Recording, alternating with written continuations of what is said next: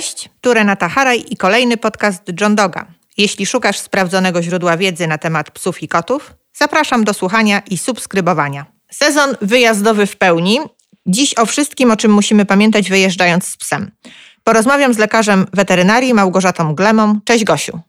Cześć, fajny wakacyjny temat, ale y, ja jestem bardzo, wiesz, praktyczna i spaczona zawodowo, więc będę chciała, żebyśmy sobie dzisiaj omówili dużo konkretów i tego, jak naprawdę przygotować się, porządnie przygotować się na wyjazd z psem, niezależnie czy jedziemy blisko, czy jedziemy za granicę. A prawda jest taka, że teraz możliwości mamy bardzo duże i moi pacjenci jeżdżą dosłownie wszędzie na wakacje. Coraz więcej przewoźników umożliwia nam transport psa za granicę, nawet na inny kontynent. Także do tego trzeba się dobrze i z głową przygotować. Jak się zatem do takiego wyjazdu przygotować? Co musimy zabrać? To zacznijmy może od dokumentów. To tak, książeczka zdrowia psa. Każdy pies, wiemy, ma książeczkę zdrowia. I, I, faktycznie, jeżeli jedziemy w Polskę, po Polsce, dobrze jest ją zabrać. Natomiast w tej książeczce zdrowia najważniejszy jest dokument poświadczający aktualne, ostatnie szczepienie przeciwko wściekliźnie. Czyli te takie karteczki, które często są gubione przez właścicieli, to ta karteczka jest bardzo ważna, którą dostaje się w momencie zaszczepienia psa. Dobrze jest ją wpiąć sobie w książeczkę i to jest ten dokument, który dla nas jest e, ważny, jeżeli jedziemy e, oczywiście na podróż w Polsce. Bo jak jedziemy poza granicę naszego kraju, to tutaj najważniejszym dokumentem i w zasadzie jedynym jest paszport. E, I pasz, bez tego nie przekroczymy w ogóle granicy kraju, tak? Ale zabierałabyś i paszport, i książeczkę zdrowia? Jeżeli jedę za granicę, nie. Ale wiesz co, zaraz o tym powiem. Tylko Dobra. chcę się skupić na tym paszporcie. E, paszport jest dokumentem ważnym do przekroczenia granicy. Natomiast książeczka zdrowia teoretycznie powinna być dokumentacją medyczną. Mówię teoretycznie, ponieważ w nich jest bardzo mało miejsca. My w niej zapisujemy jako lekarze odrobaczenie, szczepienie. Właściciele często sami też notują sobie wagę, ostatnią cieczkę, podanie preparatu przeciwkleszczowego. Natomiast sama dokumentacja e, medyczna, to my najczęściej drukujemy wypisy z wizyt, tak?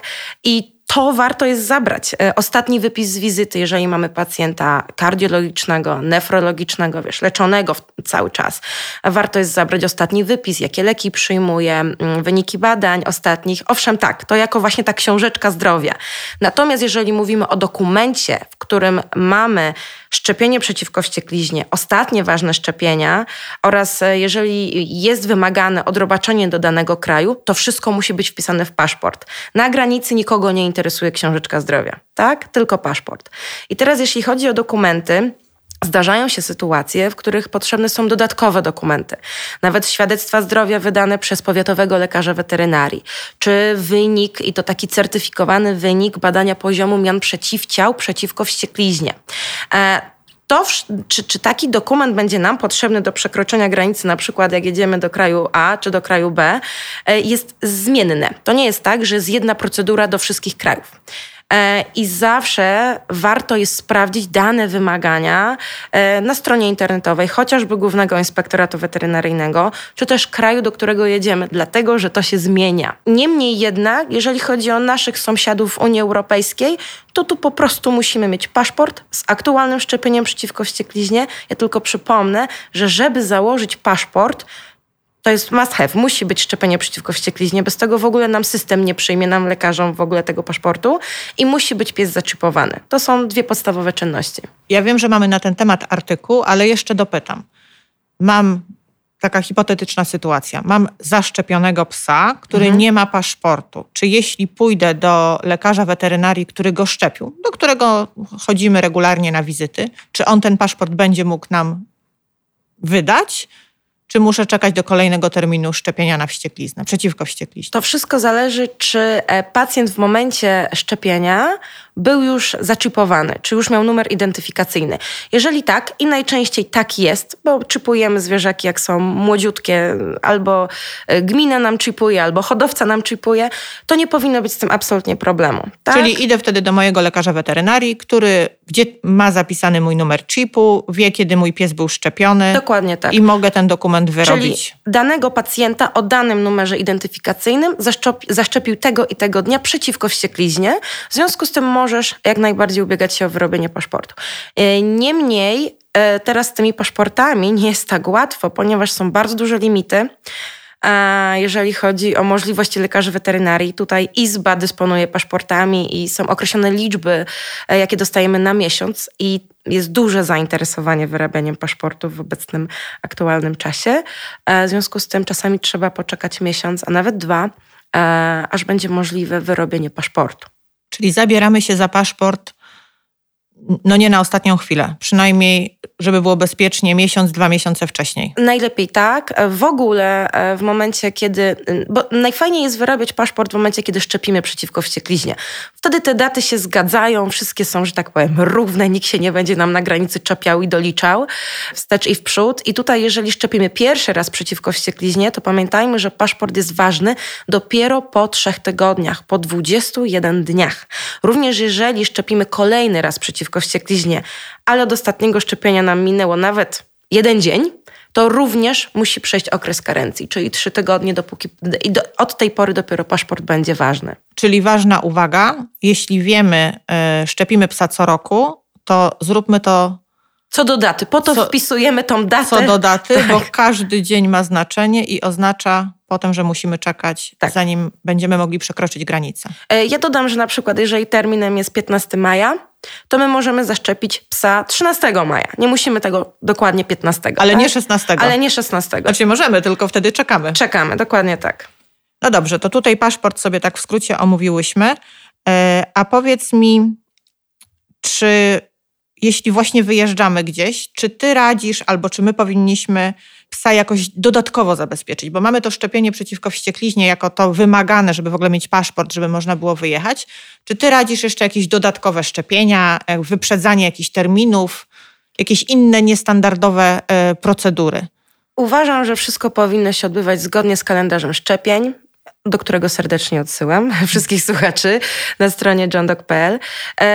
I nie powinniśmy tutaj jakby wyprzedzać faktów, tak? Mówimy o podstawowych szczepieniach zakaźnych. Z dodatkowych szczepień, jeżeli nie szczepimy psa na kaszel kanelowy, to zdecydowanie e, bym to doradziła, w szczególności jeżeli korzystamy chociażby z przewoźnika, czyli pies będzie miał kontakt z innymi psami, bo jak wiemy, ta choroba lubi, lubi e, miejsca, gdzie jest dużo piesków naraz i to szczepienie przynajmniej 4 tygodnie przed planowanym wyjazdem należy wykonać, żeby e, działało ono ochronnie, profilaktycznie. Natomiast jeżeli chodzi o profilaktykę przeciwko pasożytom wewnętrznym i zewnętrznym, to mam głęboką nadzieję, że każdy robi to regularnie, a e, preparaty przeciwko e, pasożytom zewnętrznym, czytaj kleszczom, bo to nas najbardziej interesuje w obecnym e, czasie, jest całoroczna ale podkreślę, że jest ona bardzo ważna, tym bardziej przed wyjazdem za granicę, dlatego że tam są inne pasożyty zewnętrzne. Jeżeli mm, nasz ukochany piesek przywiezie obcego kleszcza, z obcą chorobą, to w naszym kraju może nam zająć dłużej diagnostyka.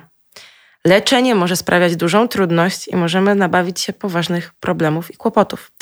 I te choroby egzotyczne i w ogóle transmisja chorób między krajami to jest duży problem. Stąd wiele też krajów za, w obostrzeniach, wymogach wjazdu do ich kraju musi być wlepka podanego preparatu przeciwkleszczowego w odpowiednim czasie i tak samo tabletki odna, od, odrobaczającej. Tutaj się boją przede wszystkim tasiemców. Także, także to warto jest zrobić, ba, po powrocie, bo pamiętajmy, że tabletka odrobaczająca działa, ja to zawsze mówię, jak odkurzacz. Ono, ona sprząta. Ona nie zabezpiecza jak szczepienie, czy jak kropelki na kark przeciwko kleszczom, tak? E, więc po powrocie Odkurzamy znowu. Odkurzamy znowu. Podać tabletkę odrobaczającą. Odpo oczywiście w odpowiednich terminach. Zwróćmy uwagę, że jedną tabletkę możemy powtórzyć po tygodniu, a drugą tabletkę odrobaczającą e, według e, danych producenta dopiero po miesiącu możemy powtórzyć. Ale jak najbardziej sprzątamy po przyjeździe. No dobrze, czyli kwestię dokumentów mamy omówioną, e, ewentualnych e, szczepień czy zabezpieczeń przeciwko pasożytom Tom również. Tak. E, to teraz jak skompletować apteczkę? Ulubione pytanie. No wiem, ale to zależy, zaraz odpowiesz, też ulubiona odpowiedź. Ale zupełnie szczerze, wiesz, czy, czy możemy użyć jakichś naszych leków z naszej apteczki, jakichś medykamentów? Od razu mówię. I ja wiem, że każdy teraz by chciał wyjąć kartkę, tak. długopis tak. i... Uwaga, notujemy. I, I uwaga, notujemy, co z naszej apteczki możemy podać psu. E, to nie tak, że my, lekarze weterynarii, jesteśmy wredni i musicie do nas przyjść na wizytę i dopiero wam damy odpowiedni specyfik. Absolutnie nie. Nas po prostu reguluje prawo. I prawo farmaceutyczne dość mocno, w szczególności od zeszłego roku, tutaj um, nakazuje nam kaskadę stosowania leków i ja nie mogę tak naprawdę użyć leku ludzkiego. I jest to dość oczywiste, jeżeli sobie o tym pomyślimy, bądź też poczytamy. Te leki nie mają, one nie są testowane na zwierzętach. To, że my chcemy zrobić dobrze, nie znaczy, że to tak wyjdzie. E, nie są dopuszczone w ogóle dla zwierząt. Oczywiście, że ta kaskada stosowania leków, ja najpierw muszę użyć leku weterynaryjnego. Jeżeli go nie mam dla psa, ale mam dla bydła zarejestrowany, to mogę w ramach leczenia użyć dla bydła, a mogę sięgnąć po lek ludzki w momencie ratowania życia. A jestem przekonana, że każdy z właścicieli psów może pójść do swojego gabinetu weterynaryjnego i poprosić o weterynaryjne leki do psiej apteczki. I tu mam na myśli przede wszystkim. To teraz notujemy. Tak? Notujemy. Probiotyki, psie probiotyki. Pamiętajmy, że tutaj pH, jeżeli chodzi o żołądek e, psa i przewód pokarmowy jest troszkę inny, więc te probiotyki dobrze, żeby były psie. E, bo te nasze ludzkie mogą być szybciej zneutralizowane. E, kolejno, są różne preparaty w postaci proszków, tabletek, takie na zagęszczenie kału, czyli coś w stylu. E, Past. E, tak, żeby nam po prostu e, na biegunkę ładnie podziałało. E, ja uważam, że też dobrze jest poprosić lekarza o jedną czy dwie dawki leku niesterydowego przeciwzapalnego, czyli tu z wykrzyknikami zaznaczam, bo to jest ta sama grupa leków, co nasz ibuprom, ibuprofen tak? E, najbardziej popularny lek przeciwbólowy na ból głowy, na gorączkę, psa coś boli, jesteśmy w środku Mazur, na jeziorze, co tu zrobić, dajemy ibuprom. No i niestety to się zdarza. To jest absolutny błąd i jedna tabletka może zakończyć się tragicznie, zakończyć się śmiercią psa po prostu, wykrwawieniem do przewodu pokarmowego i to, to, to, nie są bójdy, to się zdarza i to się nadal zdarza, mimo że trąbimy o tym no chociażby na łamach John Doga od dawna. W związku z tym mamy psie leki tego typu i taką dawkę, jedną czy dwie, warto mieć i na wszelki wypadek właśnie kulawizny czy gorszego samopoczucia możemy bezpiecznie taki lek podać. E, jeszcze raz podkreślę, psi lek niesterydowy, przeciwzapalny. E, oprócz tego dobrze jest się zaopatrzyć w psie sztuczne łzy, czyli właśnie jak mamy zadrażnioną spojówkę, podrażnione oko, żeby załagodzić po prostu ten dyskomfort u psa.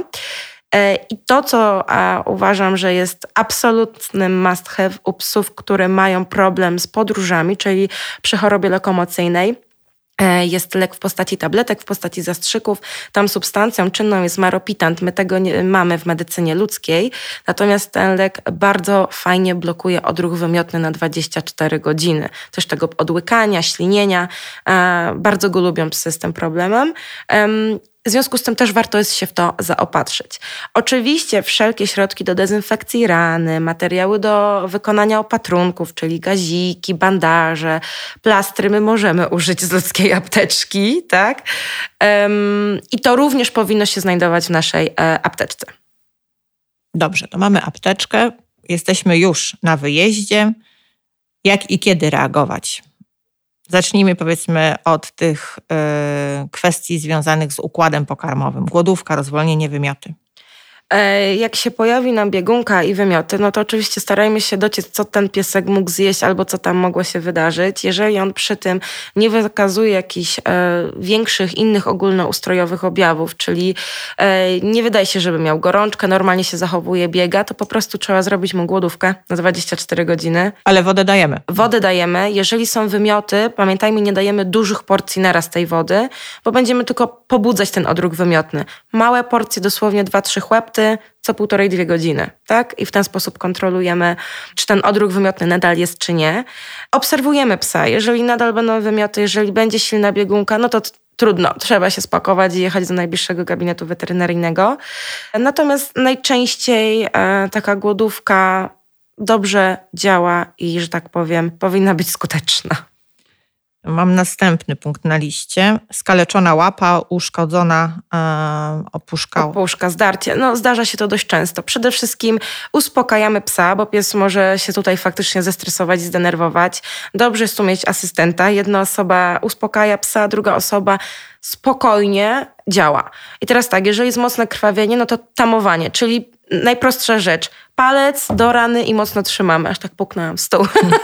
E, ja wiem, że pod ręką czasami nie mamy wielu rzeczy, ale chusteczka higieniczna powinna być, czyli mocno trzymamy przez 3, 5, nawet 10 minut, żeby to krwawienie e, przyhamować. Jeżeli nadal krwawi, trudno zawijamy się, jedziemy do najbliższego gabinetu weterynaryjnego. Jeżeli przestaje krwawić, oglądamy, e, czy tam nie ma fragmentu szkła, czy jest e, zabrudzona ta rana. Staramy się przepukać, nawet zwykłą wodą, jeżeli nie mamy pod ręką oczywiście całej apteczki. Dezynfekujemy w ramach możliwości. Starajmy się tego nie robić spirytusem, bo to mocno piecze. Woda utleniona no, ostatecznie lepiej tu Rivanol, tak, tymi preparatami mm, się posługiwać. Natomiast jodyna uczula niektóre psy, tu też chcę zaznaczyć, nie zawsze, ale może, bo też dużo preparatów jest z jodyną. I zakładamy e, jałowy opatrunek. Ten opatrunek powinien być zmieniany co 12 godzin. To jest tak idealnie. No i teraz tak, e, piesek nie powinien tego opatrunku moczyć, czyli bucik byłby wskazany. Pamiętajmy, że te kolorowe fleksy, o, to też warto jest sobie do apteczki poprosić kupić w gabinecie weterynaryjnym. Te kolorowe fleksy, one nie są wodoodporne, bo tak się często kojarzy właścicielom. Mówimy o bandażach. Tak, te, te, tak, te kolorowe bandaże fleksy nie są wodoodporne, więc jeżeli mamy taką fleksę i robimy opatruneczek, to pada deszcz, to też na to załóżmy jakąś folię, cokolwiek, rękawiczkę gumową, żeby się ten opatrunek nie zmoczył, no bo wtedy w ogóle zrobimy tylko gorzej z tą raną. Ja tylko powiem, że jeżeli rana wydaje nam się, że wymaga szycia, to lepiej na to od razu szycie jechać, dlatego że mm, najlepiej, jeżeli zszyjemy w przeciągu 24 godzin od urazu. Tak chirurgia mówi. Wakacje, ale nie tylko podczas wyjazdów, yy, może dojść też do przegrzania albo odwodnienia. Jak wtedy powinniśmy reagować? Ochładzamy zwierzę, ale nie robimy tego nagle, tak? Nie wrzucamy do zimnej wody. O, nie, nie, nie, nie, nie, bo wtedy nam w ogóle dojdą drż, drżenia mięśniowe i tylko jeszcze się ten pies przegrzeje tym bardziej. Do chłodnego miejsca znowu poimy, pomału, chłodną wodą, a często e, przykładamy do tych nieowłosionych części ciała wilgotne ręczniki, nie lodowate, nie lód, tak? tylko zimne, e, chłodne, pod pachy, do brzuszka, do pachwin, do łapek, e, zwilżamy jamę ustną. Natomiast jeżeli nasz pies jest e, jakby nieobecny, ta świadomość nie jest zachowana, nie ma odruchu połykania prawidłowego, no to nie ma na co czekać, jedziemy, jedziemy czym prędzej do, do gabinetu. Jeżeli mamy termometr pod ręką, no wątpię, ale jeżeli i temperatura jest powyżej 39,5, to tym bardziej e, jedziemy do gabinetu weterynaryjnego. Spróbujmy opisać e, jak takie objawy, które mogą nas zaniepokoić, jak możemy sami zrobić to pierwsze badanie psa bo jesteśmy zdenerwowani, widzimy, że coś jest z nim nie tak. Mamy, wiesz, patrzymy na naszego psa, to mhm. potrafimy najczęściej rozpoznać. Teraz temperatura powiedziałaś powyżej 39,5 mhm. stopnia. Jak zmierzyć temperaturę? W ogóle, wiesz, właściciele powinni umieć wykonać takie podstawowe badanie kliniczne. No to op opiszmy je. To nie jest takie proste i oczywiście, że najlepiej wykona to lekarz, nie ujmując nikomu, ale jednak ma doświadczenie największe. Niemniej, ja tylko tu jeszcze chcę tak powiedzieć, że czasami zdarza mi się odebrać telefon od e, opiekuna, właściciela zwierzęcia, który jest w wielkiej panice. Okazuje się, że tam się faktycznie nic nie dzieje. I on albo nie umie określić, co się dzieje z psem, właśnie e, precyzyjnie, a z drugiej strony, jeżeli dzwoni do mnie klient, który mi mówi, temperatura taka i taka, oddechy takie i takie, błony takie, to ja mówię, robimy to, to i to. I to jest też duża pomoc takiej, takiej zdalnej, zdalnego radzenia sobie, bo oczywiście ja mówię o sytuacjach takich ekstremalnych, tak, nagłych. wyjątkowych, nagłych, um, które mogą się zdarzyć właśnie na wyjeździe. I teraz tak, pierwsze co, no to temperatura. Pomiar temperatury wewnętrznej ciała, czyli mierzymy per rectum, czyli w odbycie. odbycie. Dobrze jest tutaj dać jakiś poślizg. Jak nie mamy wazylinki, no to nawet wodą po prostu zwilżyć ten termometr. I u psa, oczywiście w zależności od gabarytów, wieku, e, temperatura powinna być między 37,5 stopnia do 39, nawet do 39,2. Małe, młode pieski będą miały wyższą temperaturę, Czyli mały biały maltańczyk będzie miał 39 stopni, to jest wszystko ok, a duży stary Bernardyn będzie miał 37,8 i to też jest ok. Tak? Czyli to, co u nas yy, i u naszych dzieci już jest podwyższonym stanem tak, tak. lub temperaturą, u naszego psa będzie ok, warto to wiedzieć. Tak, to zawsze przy wizytach szczepionych, jak mierzę temperaturę i właściciel, o matko, ma gorączkę. Nie, nie, nie, wszystko jest w porządku. Także tak, to trzeba wiedzieć. E, kolejny pomiar to jest pomiar oddechów. Natomiast ta liczba oddechów mierzona jest zawsze w spoczynku i to takim spoczynku, spoczynku. Dobrze jest, jak po prostu pies głęboko śpi. Liczymy sobie uniesienia klatki piersiowej, no albo patrzymy na ruch skrzydełek nosowych, tak? I tych oddechów, oczywiście znowu w zależności od wielkości, od gabarytów danego psa czy od jego wieku. E, te widełki są między 14 a 18 oddechów na minutę. Ja podkreślę, że mówię o zdrowym psie. Tak? To nie mówimy o psach. Czyli warto to zapisać przed, policzyć tak, przed kontaktem. Dokładnie. E, I jeżeli jeżeli coś nas faktycznie mocno niepokoi, możemy również zmierzyć tętno. To tętno najlepiej mierzy się na tętnicy udowej. Teraz wyobraźmy sobie, że pies stoi i ma pachwinę, i łapiemy sobie za to udo tak, żeby nasza ręka weszła w jego pachwinę i mocno ściskamy czyli po wewnętrznej stronie. Tam jest duża, ładna tętnica. Chwilkę dajmy sobie czasu, żeby poczuć to tętno. Ono powinno być równiutkie, miarowe, pełne. No tutaj określenie tętna to jest naprawdę, trzeba już mieć jakieś tam doświadczenie. Natomiast powinniśmy regularnie czuć to wypełnienie. Te fale tętna generalnie powinny być, tutaj widełki nam mówią od 70 do 160 na minutę. Znowu, młodszy piesek będzie miał mniejszy 160, większy, starszy bliżej 70. E, czasami ładnie jest widać, jak tętni tętnica pod językiem u psów. Ale nie każdy pies sobie da podnieść język i obejrzeć. Natomiast e, ten pomiar tętna również jest wartościowy dla nas. E, w szczególności, jeżeli podejrzewamy przegrzanie, e, omdlenie, jest coś się dzieje powa bardzo poważnego. To, co trzeba wiedzieć o swoim psie z punktu widzenia medycznego, to jaki ma fizjologiczny kolor błon śluzowych, czyli patrzymy teraz na swojego psa, odchylamy mu fafle, policzki, w zależności co tam ma na kufie i jaką jest rasą. I ten kolor błon śluzowych powinien być taki ładny róż. Nie majtkowy, tak? Nie taki y, ciemny, ładnie różowe, błony śluzowe powinny być wilgotne, takie śliskie, jak dotkniemy palcem. Jeżeli one będą lepkie, jeżeli na nich będzie gęsta ślina, jeżeli będą suche, już wiemy, że tutaj piesek jest odwodniony w jakimś stopniu. Jeżeli te błony śluzowe będą bardziej białe, porcelanowe, jest źle. Jeżeli te błony śluzowe będą bardzo czerwone, nawet takie sine, też nie jest za dobrze. Albo jeżeli będą miały taki kolor lekko pomarańczowy. To są niuanse, ale jeżeli będziemy wiedzieć, jak wygląda normalna błona śluzowa naszego psa, to lepiej nam będzie e, określić, e, że coś dzieje się nie tak. I również tu, jeśli chodzi o badanie jamy brzusznej. Dobrze jest, jeżeli właściciel wie, jak ta jama brzuszna wygląda normalnie, czyli że jest mięciutka, naciskamy sobie ją delikatnie palcami z obydwu stron za żebrami. Powinna być miękka, taki czuć tam brzuszek lekko może być wzdęty, tak? Natomiast jeżeli ta jama brzuszna jest twarda, jest powiększona, robi się taki, wiesz, żabi brzuch, to są niepokojące dla nas sygnały. Właściciele raz dużych i olbrzymich powinni wiedzieć, jaki jest obwód w centymetrach e, na wysokości żołądka jamy brzusznej, dlatego że my tu się boimy, wiesz czego? Rozszerzenia. Rozszerzenia. Tak. Czyli to jest też takie zadanie domowe przed wyjazdem dla nas. Zobaczyć, spróbować zmierzyć tętno, pomacać brzuch, zaglądnąć, oglądnąć śluzówki, żeby potem w tych sytuacjach, które z jakiegoś powodu będą nas niepokoiły, żebyśmy mogli jako opiekunowie ocenić. Tak, a normalnie weźmiemy psa pod pachę, lecimy do gabinetu, a tu, tu, tu może być z tym problem. Ja w ogóle uważam, że to zawsze powinniśmy umieć zrobić. Ja myślę, że napiszemy jakiś taki artykuł na ten temat. Badania kliniczne wykonane przez właściciela. Natomiast e, chciałabym jeszcze powiedzieć jedną rzecz, o której nie wspomnieliśmy. Jeżeli jedziemy na wakacje z psem w nieznane nam miejsce, to pierwsze co robimy, znajdujemy najbliższą klinikę całodobową tamtej okolicy, tak? I najbliższy, gdzie jest najbliższy gabinet weterynaryjny, do którego będziemy ewentualnie mogli się udać. To jest bardzo ważne, dlatego że jeżeli coś już się dzieje, jesteśmy tak spanikowani, że, że ten i czas czasami może mieć znaczenie, zanim my to wygooglamy. Możemy nie mieć zasięgu, także to jest bardzo ważne, żeby zorientować się e, w terenie, że tak powiem. Ja myślę, że taki wyjazd yy, najbardziej stresujący to jest ten pierwszy bo potem trochę nabieramy doświadczenia i wiemy, jak nasz pies reaguje na podróż samochodem, jak reaguje, jak zachowuje się w górach, e, a jak się czuje nad morzem. No pewnie, że tak. To jest wiesz, bardzo indywidualne. Ja myślę, że w ogóle, jeżeli słucha nas właściciel wielu psów albo hodowca, to dla niego e, tak naprawdę wszystko, co mówimy, już, już jest banałem. Już nawet by coś może mógł e, dodać. dopowiedzieć, dodać.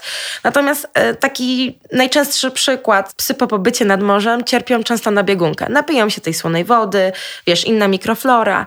W związku z tym przed takim wyjazdem kolejnym razem będziemy wiedzieć, żeby podać mu probiotyk. W trakcie wyjazdu też, żeby dostał ten probiotyk. Jeżeli mówimy już o wyjeździe nad morze, często zdarza się e, podrażnienie spojówek od piachu. My sobie gdzieś tam nie bierzemy tego, nie myślimy nawet o tym, że ten pies starzając się w tym piachu, goniąc za tymi e, różnymi zabawkami, będzie zatrze sobie spojówkę. E, więc będziemy już wiedzieć kolejnym razem, że po każdym spacerze, bieganiu przepukać solą fizjologiczną, ten worek spojówkowy przetrzeć jałowym gazikiem, czy zakropić sztucznymi psimi łzami. E, takie postępowanie jest ważne. E, wypady w góry, bucik. No, to wydaje mi się must have w przypadku psów, które chodzą po górach. No, musi być taki, takie zaopatrzenie. O jednej rzeczy nie powiedzieliśmy. Urządleniach, ukąszeniach. Urządlenia, ukąszenia. Znowu uspokajamy psa. On może nawet stać się ciut agresywny, coś go mocno zabolało, czego się nie spodziewał, to też wiesz, zależy gdzie psa urządli bądź ukąsi dany owad. E, natomiast jeżeli na łapie, na głowie, uspokajamy pieska i spokojnie oglądamy to miejsce. Jeżeli mamy pod ręką lód, super najpierw jest to ochłodzić, żeby nie powstał duży obrzęk. Następnie staramy się wyjąć żądło, jeżeli zostało, tak? Chociaż często nie zostaje. To, to, to, pszczoły naprawdę, wbrew pozorom, one wiedzą, co robią. Aż tak bardzo z psami nie mają, wiesz, kosy. E, natomiast y, nie ma tu potrzeby smarowania maściami, jakiegoś wielkiego działania, dawania leków ogólnoustrojowych. Niemniej zdarza się, w sezonie przynajmniej kilkunastu pacjentów trafia, zaczyna puchnąć, puchnąć na pysku, oglądamy zawsze kufę, tak, spojówki. Jeżeli tu piesek zaczyna puchnąć po urządleniu, czyli mamy tutaj rodzaj pewnej alergii, no to trzeba jak najszybciej przyjechać i trzeba tutaj podać leki ogólnoustrojowe, adrenalinę bądź z, grup, z grupy sterydowych. Ale tutaj konieczna jest wizyta jednak. Tu konieczna jest wizyta, ale tak jak mówię, 95% y, ukąszeń, urządleń to jest tylko po prostu miejscowy ból, dyskomfort, pieczenie. E, jeżeli to załagodzimy lodem, przeczekamy, powinno być wszystko w porządku. No, o, wyjątkiem będą też ukąszenia żmii, ale to już inny typ i rodzaj urazu bardzo poważny i tak naprawdę tam, gdzie występują żmije, tam lekarze weterynarii starają się być zaopatrzeni w antytoksynę, bo to tak naprawdę jest jedyny ratunek. Jakie najdziwniejsze telefony odebrałaś od pacjentów z wakacji? Ojej, pozdrawiam pacjentów. Wiesz co, ciężko mi jest sobie przypomnieć, ale raczej wszystko to, co omówiliśmy. Bo powiem Ci, jakie najprzyjemniejsze, to pocztówki z wakacji od pacjentów. I tego życzymy sobie i naszym lekarzom weterynarii. Dzięki. Zastanawiam się, czy wszystko o wszystkim powiedziałyśmy. Y już myślę, że myślę, że tak. E, o ten gabinet weterynaryjny, żeby się zorientować, to jest, to jest pierwsze co.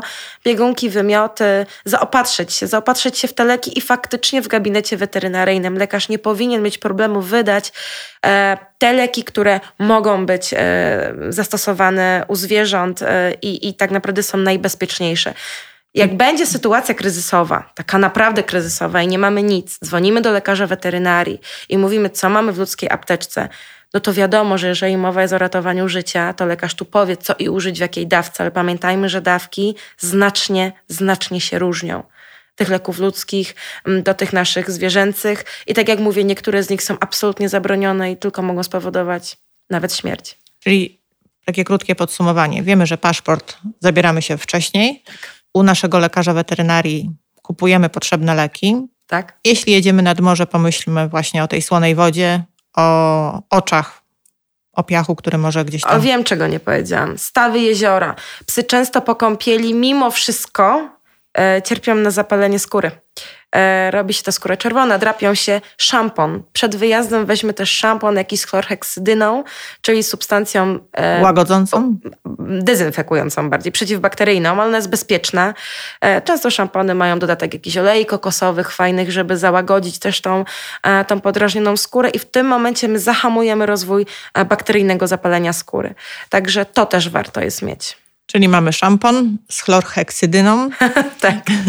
Jeśli jedziemy w góry, myślimy o łapach, bo Dokładnie. to się może różnie skończyć. Nie panikujemy, A i jeszcze przed wyjazdem na spokojnie, gdy jesteśmy pewni, że naszemu psu nic nie dolega, oglądamy go. Uczymy się, jak wygląda jego brzuch w dotyku, jak wyglądają jego e, błony śluzowe, Mierzymy temperaturę, tak żeby w ogóle nabrać wprawy? Czy... No pewnie, że tak, żeby też pies się nauczył. No zwróćmy uwagę, że jesteśmy chorzy, leżymy sobie, a tu właściciel nam coś robi, nie wiadomo po co i dlaczego, chociaż czasami te pieski lepiej reagują, ale ja uważam, że lepiej jest oswajać. Nie wiem, tu może Piotra trzeba by się było zapytać, ale zawsze mówiliśmy o tym, żeby oswajać, żeby nie robić pewnych czynności nagle. Jeszcze zauważmy, że my będziemy wtedy zestresowani, a psy to bardzo wyczuwają. Czyli ćwiczymy. Ćwiczymy. Ćwiczymy takie proste badanie kliniczne, tak? tak Mierzymy jest. tętno, zapisujemy sobie być może, jakie są, e, jaka jest temperatura normalnie u naszego psa, jakie ma tętno, żeby w razie czego móc te wartości porównać. Oczywiście. Myślę, że chyba mamy wszystko. Ja myślę, że mamy nawet więcej niż wszystko. To udanych wakacji wszystkim, wszystkim życzymy. życzymy. tak jest. Dziękuję serdecznie za rozmowę. Dzięki. Jeśli podobał Ci się ten odcinek i chcesz otrzymywać powiadomienia o kolejnych rozmowach z ekspertami, pamiętaj, żeby zasubskrybować nasz podcast. Zachęcam również do odwiedzenia naszej strony johntalk.pl i sekcji Nasze Porady. Sporą dawkę wiedzy znajdziesz również na naszym kanale na YouTubie i profilach na Facebooku i Instagramie. Dziękuję jeszcze raz i do usłyszenia w następnym odcinku.